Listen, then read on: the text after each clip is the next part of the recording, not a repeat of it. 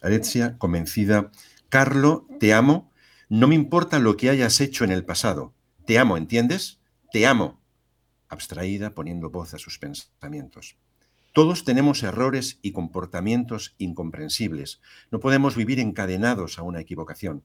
Los errores no nos definen.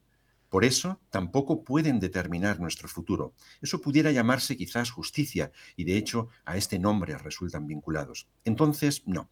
La compasión es lo que se impone. La justicia se equivoca muchas, demasiadas veces. Sin embargo, no conozco ningún caso en que la compasión haya errado saliendo de su ensimismamiento y dirigiéndose a Carlo, seguiré contigo, Carlo, si es que vives uno, dos meses y, más feliz todavía, estaré a tu lado si Dios lo quiera, vives muchos años más.